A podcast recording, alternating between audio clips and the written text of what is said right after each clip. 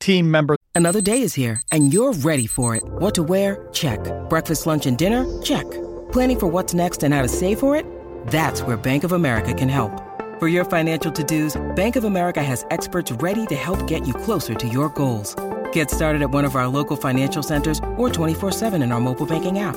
Find a location near you at bankofamerica.com slash talk to us. What would you like the power to do? Mobile banking requires downloading the app and is only available for select devices. Message and data rates may apply. Bank of America and a member FDIC. When you need mealtime inspiration, it's worth shopping Kroger, where you'll find over 30,000 mouthwatering choices that excite your inner foodie. And no matter what tasty choice you make, you'll enjoy our everyday low prices, plus extra ways to save, like digital coupons worth over $600 each week. You can also save up to $1 off per gallon at the pump with fuel points. More savings and more inspiring flavors make shopping Kroger worth it every time. Kroger, fresh for everyone. Fuel restrictions apply with NASA's Exploration Ground Systems program successfully removed the Artemis 1 Orion spacecraft from the USS Portland on December 14th after the ship arrived at the U.S. Naval Base San Diego a day earlier. And the spacecraft splashed down December 11th in the Pacific Ocean west of Baja, California, after it completed a 1.4 million mile journey beyond the moon and back and was recovered by NASA's landing and recovery team and personnel from the Department of Defense. Engineers will conduct inspections around the spacecraft's windows before installing hard covers and deflating five airbags on the crew module uprighting system in preparation for the final leg of Orion's journey over land. And it will be loaded on a truck and transported back to the agency's Kennedy Space Center in Florida for post flight analysis. Before its departure, teams will open up Orion's hatch as part of the preparations for the trip to Kennedy Space Center and remove the Biology Experiment 1 payload, which flew on board Orion. This experiment involves using plant seeds, fungi, yeast, and algae to study the effects of space radiation before sending humans to the moon and eventually to the red planet of Mars. Removing the payload prior to Orion's return to Kennedy allowed scientists to begin their analysis before the samples begin to degrade. And once it arrives at Kennedy, Orion will be delivered to the multi payload processing facility where additional payloads will be taken out. Its heat shield and other elements will be removed for analysis, and remaining hazards will be offloaded. They'll also be gathering data from the trip throughout this whole time and be studying that data for the Artemis 2 missions in the future. Now that the uncrewed Artemis 1 test flight is over, Artemis 2 is on the way, this will be the first test flight of an Artemis mission with a crew on board. NASA Administrator Bill Nelson said he's frustrated with how the Orion capsule is going to be reprocessed for the Artemis 2 mission. He vented about it this summer. He said, I have been raising Cain, and if this first mission is successful and meets the goals and is safe for the astronauts, why can't we get it done quicker than two years from now? He said it takes them two years to take the avionics out and redo them, which is very frustrating to me, but it is what it is. And in order to save money, they take the avionics out of the Orion capsule from the Artemis 1 mission, refurbish them, and add them to the Orion capsule for the Artemis 2 mission. And there's going to be astronauts on board the Artemis 2 flight. Three will be from NASA, and one will be Canadian, part of an agreement from the uh, Canadian Space Agency's participation in the Artemis program. This is a multinational program, and NASA hasn't yet announced who will fly on the mission. On December 14th, NASA conducted the first test of the newly redesigned RS 25 engines for future flights of the SLS Space Launch System rocket.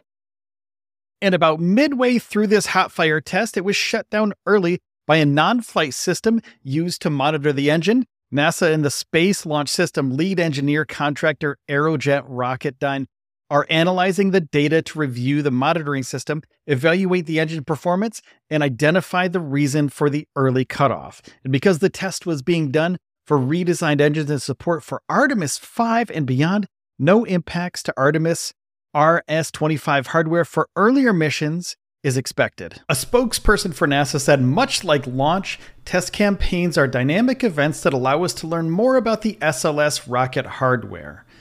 NASA and Aerojet Rocketdyne teams were successful in running the first test of the new RS 25 restart engine for 209.5 seconds. That will help power future missions with the SLS rocket.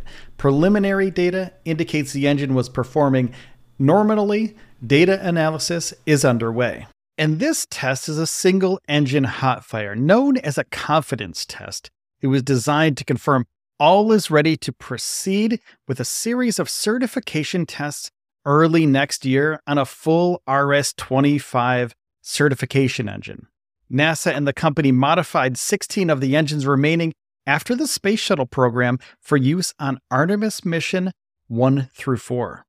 The upcoming series of tests for the RS 25 engines that will be used beginning with the Artemis 5 program. And they said each test, even one that does not go full duration, helps us gather valuable data and helps us prepare to fly safely. And if we move on to the biggest Artemis launch, Artemis 3, it's scheduled for no earlier than 2025. And during the Apollo moon landings in the 1960s and 70s, there was a lunar lander that was packed on top of the Saturn V rocket. The lander for Artemis 3, though, it's going to be a starship. It's going to be a huge 150 foot tall rocket. And the lunar starship will be launched separately from the SLS rocket and the Orion spacecraft. More starships will then launch to refill the propellant tanks of the lunar starship before it leaves Earth's orbit, and then it'll head to the moon. At the moon, the Starship lander will enter what is known as a near rectilinear halo orbit or R- NRHO. It's tough to say these things sometimes. I'm going to be honest with you. Sometimes I'm here as a news guy and I want to talk to you like a normal human being, but sometimes you mess up. So the near rectilinear halo orbit, the NRHO, and halo orbits are influenced by gravities of two bodies, the Earth and the Moon in this case, which help stabilize the orbit and they minimize the amount of propellant that's needed to keep a spacecraft, the Starship, circling the moon. So, a spacecraft in this orbit never passes behind the moon, though, where communications are cut off from Earth and from NASA and SpaceX. So, once the Starship is in orbit around the moon, the SLS rocket will send four astronauts in Orion capsule to the same orbit. And the Orion will then dock with the Starship, and two of the astronauts will move to the Starship rocket, and then they will land on the surface of the moon's south pole. And the other two astronauts, which are still inside the Orion capsule, they're going to be orbiting the moon. And after a week or so on the surface of the moon, the two people on the surface will take off in a starship and rendezvous with the Orion space capsule in orbit. The Orion space capsule will then take the four astronauts back to the surface of the Earth. NASA has 13 potential landing sites near the moon's south pole, and the astronauts aboard Artemis 4 will head to the Gateway, which is a lunar outpost. It's a space station in orbit around the moon. It'll be built in the same near rectilinear Halo orbit used for the Artemis 3 mission. So they're testing things as they're building things, and they're building things as they're testing things. And that mission will use a SLS Space Launch System rocket with an upgraded second stage, and it provides enough power to take along Gateway's habitat module. And originally, NASA planned for Artemis 4 to focus on the construction of the Gateway, but this year, it decided that the mission would also include a trip to the lunar surface. NASA announced SpaceX would provide the lander for Artemis 4 now. It was just Artemis 3 before, but now it's Artemis 4 as well. And for Artemis 5 and later missions, the lunar lander will be docked at the gateway, and astronauts will arrive at the gateway on Orion and then move to the lander for the journey to the lunar, lunar surface. Now, could this be a Starship for future missions? Well, there's more companies bidding for other lunar landers in the future. And one of them is Blue Origin, Jeff Bezos' company, which makes kind of fun rockets right now. They take people on a fun ride to the edge of space and then they parachute back safely to the surface of the Earth. And they don't have anything, a big rocket, so to speak, produced quite yet, but they are producing a lunar lander. And NASA would then run a competition for future lunar landers, similar to how it hired companies to take cargo and astronauts to the International Space Station. All these private companies bidding for the money that NASA is going to send them, and then they will send the astronauts to the surface of the moon. Now, this is a long process for these companies to be selected for a lunar lander and also for them to build and human rate these lunar landers. NASA has to human rate the lander in order for people to be on board of it and to send it to the surface of the moon. Now, NASA has not done that for a SpaceX Starship yet. SpaceX haven't even launched a Starship yet. They've done some smaller Earthbound launches in Boca Chica, Texas. They haven't launched a booster yet. They've done static fires of a booster, but they haven't launched anything to orbit. And they plan on doing that relatively soon by hopefully early next year.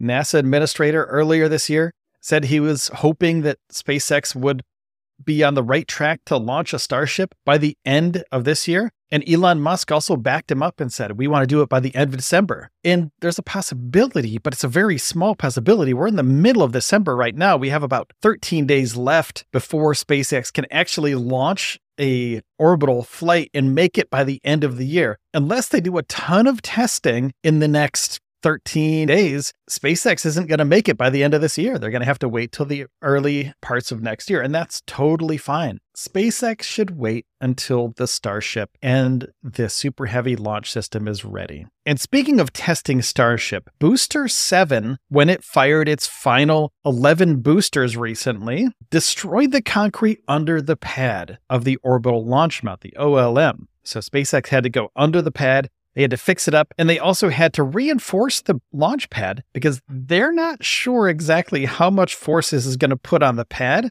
but they're getting data every time they do it. Now, they just recently, over the last few days, moved Booster 9 down to the launch pad. They're going to be doing some pressure testing on Booster 9 over the next week, and Booster 7 has been moved back to the to the high bay at SpaceX's Starbase in Boca Chica. So they're working on that booster, Booster 7. And Booster 9, like I said, is at the pad. It's down at the, the launch area. So they're going to be doing those testings. They're going to do cryogenic tests possibly. So that's going to take up some time. Those going to take up some days before SpaceX brings the Booster 7 back down to the orbital launch mount. They have to take a day to mount it, spin up some tests to make sure that everything fits right. And they also have to make sure that you know the the engines around properly and they moved the booster back to the uh, high bay so they could check all the systems now is it possible that the booster is almost ready for flight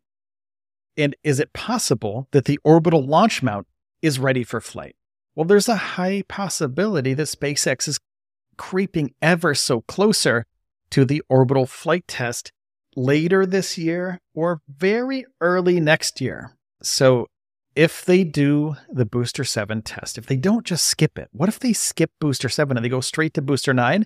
Because the weld on Booster 9 is far superior to Booster 7. It looks like the whole booster is far superior to Booster 7. So why wouldn't they go from Booster 7 and go to Booster 9, the upgraded version, and have a great first launch instead of maybe something could possibly be wrong with Booster 7. Maybe that's why they took it back to the Bay. We're not 100% sure. So there's a possibility that they're moving Booster 9 down there to do the very beginning testing phases of a launch of Booster 9 instead of Booster 7. They've done this before. They've done this with numerous boosters before. And they moved all those boosters back to the high bay. And they've tested them out, they've checked them out. And some of them they just moved right to the rocket garden. So they could possibly be moving Booster 7 to the uh, the big scrap heap in the sky. Maybe that's where Booster 7's going. I, I I'm not 100% sure what's going on here because SpaceX likes to keep us on our toes. They like to move things around and they might they like to move real fast. So if it's going to be Booster 9. It's going to be months of testing before they get it ready for a flight. But if it is Booster 7, Elon said that there's a possibility that they could have a 33 engine test, which also equates to a 33 engine launch because they're going to have to stack the Starship on top of the booster, get it ready, have to do a full cryo test on that. They're going to have to do a full, basically internal test of the systems to make sure everything works properly before they fly the thing. And then they're going to have to move all of those systems from, you know, they had to move boost, Booster 9 out of the way, but they also have to make sure those systems work and also get it ready for launch. And once it's ready for launch, Elon said, if the 33 engines work, then we're just going to fly it. We're not going to worry about it. You know, and then he kind of stepped it back a little bit and said, uh, we're going to be very cautious. So we're not 100% sure where Elon's at with this one because at one point he said that they're going to kind of throw caution to the wind and fly this thing as soon as possible. But the important thing here is the HLS mission. SpaceX has to have the HLS mission be very successful. They have to make sure that they hit all the deadlines. They have internal deadlines they have to hit. They have NASA deadlines they have to hit. They want to land a Starship on the moon in 2023 as a test for the the Artemis 3 missions. So they want to land something on there in a couple years and or in a year. I mean it's 20 it's the end of 2022 now, so they want to land it there by the end of next year, late next year. And if that's a possibility, they're going to have to hustle real fast to get to orbit. And once they get to orbit, they have to figure out how to actually fuel a starship in orbit in order for it to have enough thrust to get to the lunar surface. So there's a there's a huge amount of things that need to be done in order for Starship to get to the lunar surface. Now, is that saying that SpaceX is going to slow down? Not at all. Not at all. SpaceX is probably going to actually go faster because they have to get these jobs done. They're a contractor for NASA. They're a contractor for the biggest and most loved organization of the US government. So, of course, they're going to move fast. And of course, they're going to do the best thing and the most impressive thing, which would be send a booster to orbit, send a, uh, a, a starship to orbit, I should say, not a booster. And when they do that, they will have proved a huge amount of engineering and science that nobody thought was possible just 10 years ago. I mean, Falcon 9, Falcon 9 is a huge thing. It's a huge engineering achievement, the way that they land the Falcon 9. But moving past that, you know, uh, moving past that to literally the largest rocket and the most powerful rocket that's ever been built, and it also refuels in orbit and also can go to the moon and then can go to Mars and can take people to Earth orbit. That's that's insane. That's incredible. So I'm excited for the next year for for SpaceX, and I'm excited for even the next few weeks for the Booster Nine. I want to see what they do with that. And also, there's some road closures coming up for SpaceX at uh, Boca Chica in Texas. So we have one for December 20th, 21st, and 22nd. The 20th is 8 a.m. to 8 p.m. And there's one also for the 19th, which is Monday. And then there's one for Wednesday. And then there's one for Thursday of next week. So Monday, Tuesday, Wednesday, and Thursday. They could possibly get all the pressure tests and cryogenic tests out of the way for Booster 9 this next week, Monday through Thursday, and then move Booster 9 back to the, the Bay and then possibly bring Booster 7 back out to the launch site. There's there's a lot of possibilities here. Or if they're going to scrap Booster 7, just continue with the testing of Booster 9. Booster 9 doesn't even have engines yet. So they have to do fill tests and cryo tests and all that stuff before they do any sort of test fires with this thing. But they may have learned a lot from Booster 8 or Booster 7, I'm sorry, Booster 7, and then use that sort of data to improve Booster nine before it moved out to the pad. We'll see. We'll see. And maybe they, they might be able to use those Booster 7 engines on Booster 9 and just swap them out. Maybe that's what they're doing now. Maybe they're removing Booster 7 engines in the next week and also testing Booster 9 and getting it ready to mount the engines on it. That would be incredible. That'd be incredible. So that's about it for now. Thank you so much for listening. I do appreciate you. Make sure to subscribe in your podcast app. Take care of yourselves and each other, and I'll see you next time.